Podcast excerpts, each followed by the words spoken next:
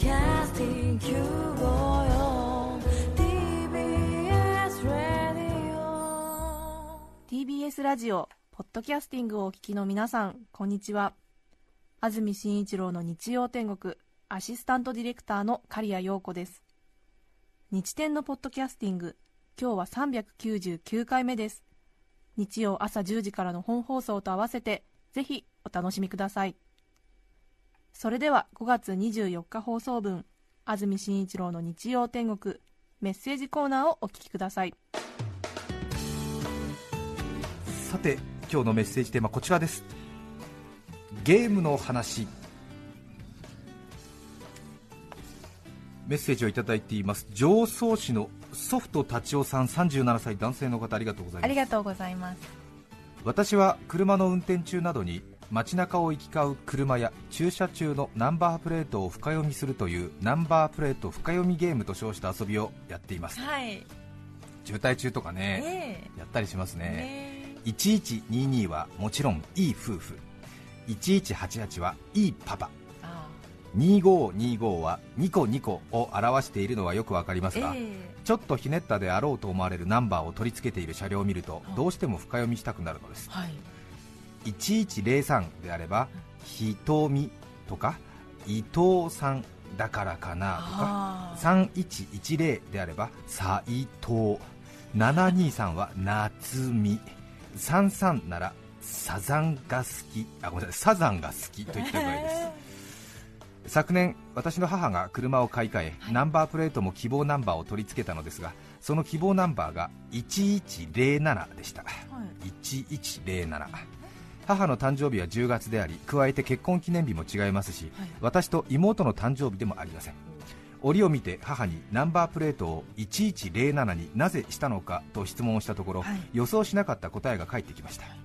いい女だそうです。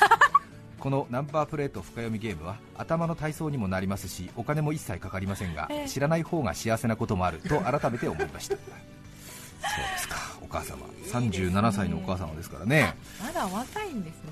そうですね。ああ息子さんが37歳ね。そうですね、はい。あ息子さんが37なので、ええまあ、ええ。60歳近辺くらいのお母さんでしょうかね。ね。え1107で、えいい女ということですね。えいいですね。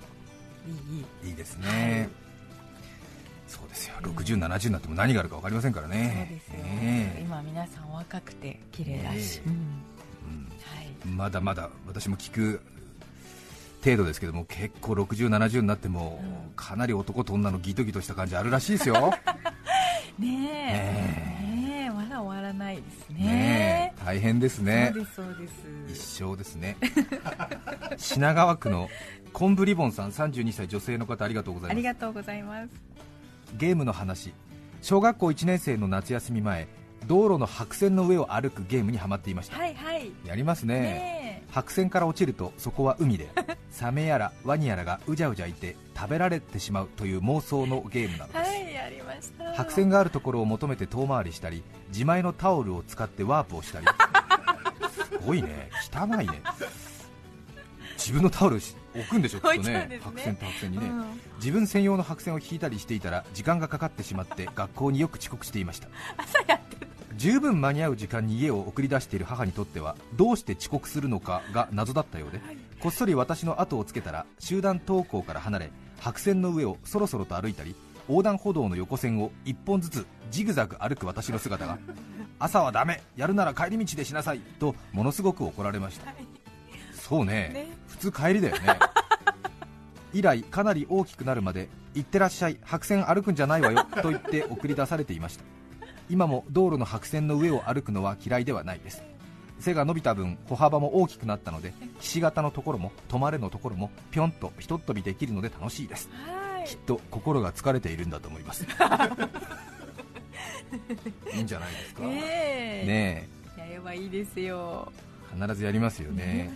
ね。私も結構今もう白線はやりませんけども、うん。地下鉄の長いコンコースとかでこうなんかレンガのマス目みたいにこう下のリノリウムというかこう大理石風の石がこう区切られてますよね。ええええ。なんかこう板をはめたように。はい。あれのなんかこ法則に。う法則とあと継ぎ目を踏まないように、ええ。え41ですけどやったりしますね。あれねねな特に長いとねなんかやりたくなりますよね。え。うん加須市の初山さん39歳女性の方えありがとうございます。子供の頃自分たちで勝手に作るゲームとか遊びって今考えるとわけわからないですね。中学校の給食の時間男子のある一人が牛乳の三角パックについているプラスチックストローを飲み終わった周りの子から集めつなぎ合わせてストローを長くして自分の三角パック牛乳につなげて飲むということをしていました。いたいました2つは2つはやってる人はいた。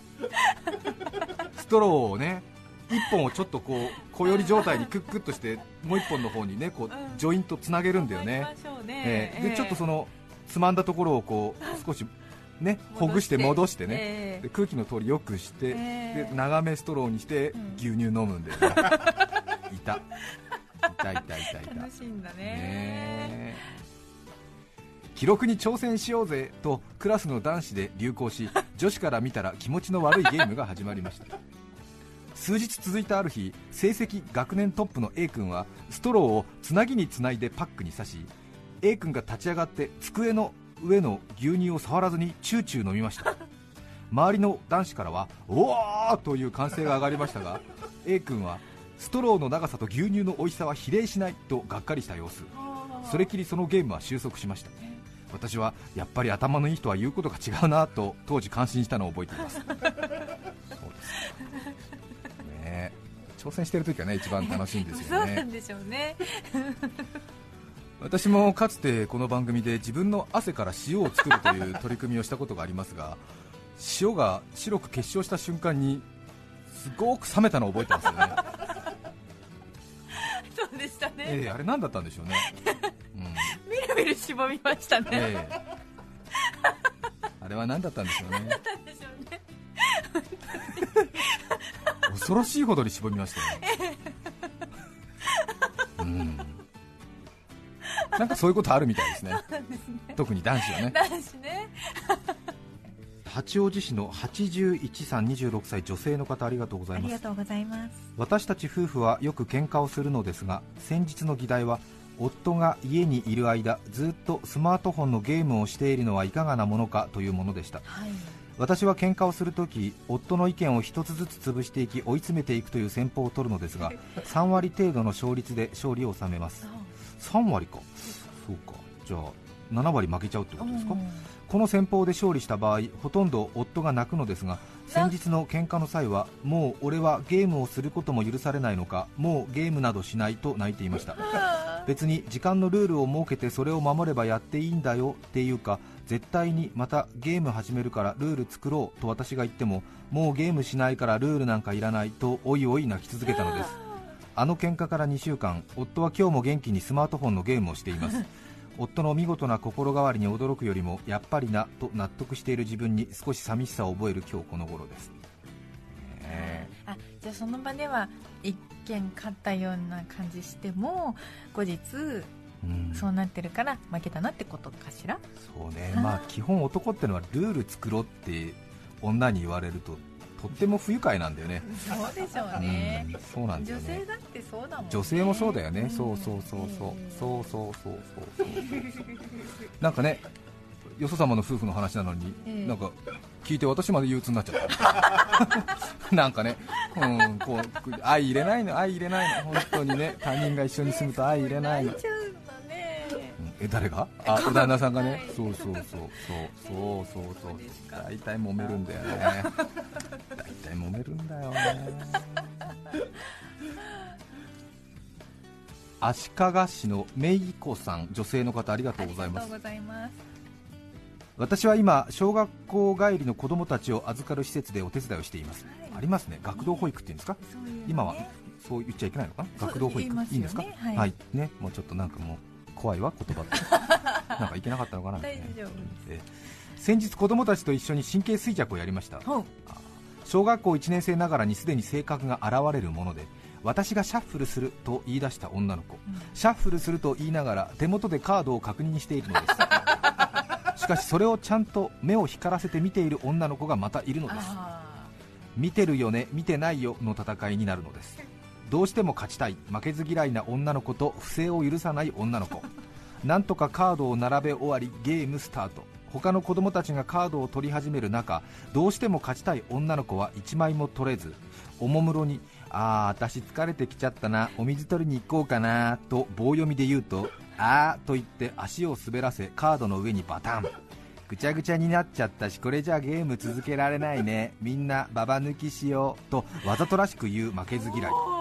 不正を許さない女の子は私ちゃんと覚えてるもんこのカードをもう一回並び直せばいいじゃん続きできるじゃんと並べ始めました。え。できないよできるよと戦いがまたもや始まりこうして毎日が過ぎるのです。昔を思い返せば私も負けず嫌いで一番手元のカードをチラ見していざという時に取っていたなと覚えています、あるね聞いただけで。うんこれも聞いただけでめいっちゃった。あるねこれ本当に子供がズルしてるのを見ると辛いしね。あとこう不正のね嫌いな女の子がねちょっと声高に指摘するのも見てて辛いものがあるよね。先生に言いつけるよなんて言ったりしたりしてね。あー。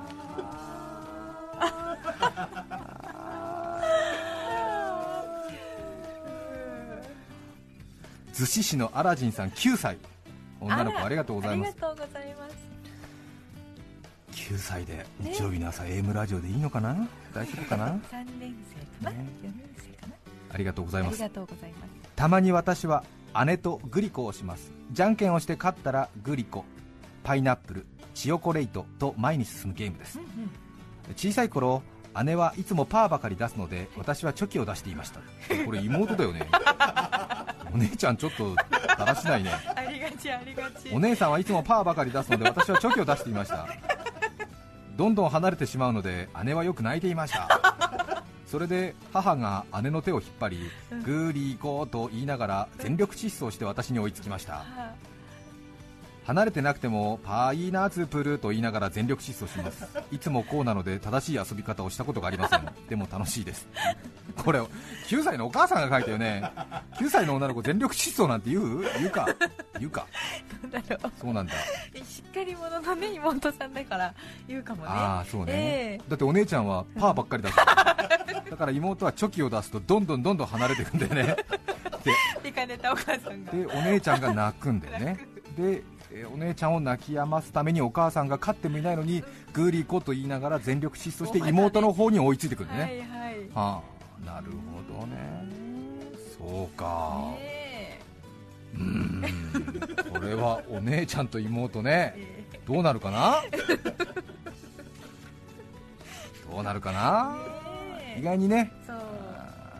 パーばっかり出すお姉ちゃんっていうのが意外にねね周りから可愛がられたりして賢い妹が若干馬場を引くっていうような時代が来るかもしれないけれども。そうでしょうね。わかる。え？いらないいらない。そんな予言は。いらない？9歳？アラジン？この子が聞いてくれてんだから。え？妹？妹に言っとくよ。いいいや妹にいや言っとく。だから、うん。パーばっかり出してちょっと抜けてるなと思ってるお姉ちゃんがは女としてはうん。いい目を見る時代が一瞬あると思うけれども、ん。あなたはその時代を我慢するのだよ、そうそうそう。うん、そういうことね。大丈夫。ちゃんと大丈夫。大丈夫。大丈うん。夫それでいい。ナイス。はい。ナイス妹 ゲームの話宇都宮市の重吉さん37歳男性の方ありがとうございます。同級生の飲み会があると誰が偉い人の名刺を持っているかというゲームをやっています。は数年前まではかつて総理大臣を務めていた方の名刺が一番強い名刺でした私たちは小学生の頃ビックリマンシールを集めていた世代なのでカードゲームには熱が入ります。カードゲームではないね。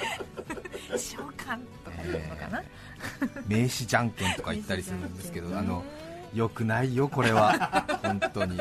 あの社会人になって名刺持った時ねええ嬉しくて名刺交換ねするんだよね、いっぱいね、そしたらいろんな人の集まって楽しくなって、ええ。こんな人から名刺もらったなんつって見せびらかすところから始まって、ええ。そしてせーの、ポンなんつって出すんだよね、えー。意外性でいくよ、ジャンルはなんつってね、ね社会的地位でとか言って、私もやっちゃやりったんだましたね本当。ダメなんだこういうの本当に。そして私結構強いの。でしょうね。すげえ俺負けたことねえんだ名刺じゃんけん嫌な話になりました。さようなら。さよなら。5月24日放送分安住紳一郎の日曜天国メッセージコーナーをお聞きいただきました。それでは今日はこの辺で失礼します。安住紳一郎のポッドキャスト天国疲れたあなたにベホマラ。ー手品をしたけりゃマホトラー渋滞避けたきゃルーラかリレミと人生なんてパルプンテ。錬金釜開きゃできてる癒しそう日曜午前に聞く呪文 TBS ラジオ954さて来週5月31日の安住紳一郎の日曜天国。メッセージテーマは「困っていること」ゲストは卓球コラムニスト伊藤浄太さんです。それでは来週も日曜朝10時 TBS ラジオ954でお会いしましょう。さようなら。安住紳一郎の「ポッドキャスト天国」これはあくまで試供品皆まで語れぬポッドキャスト。ぜひ本放送を聞きなされ。TBS ラジオ954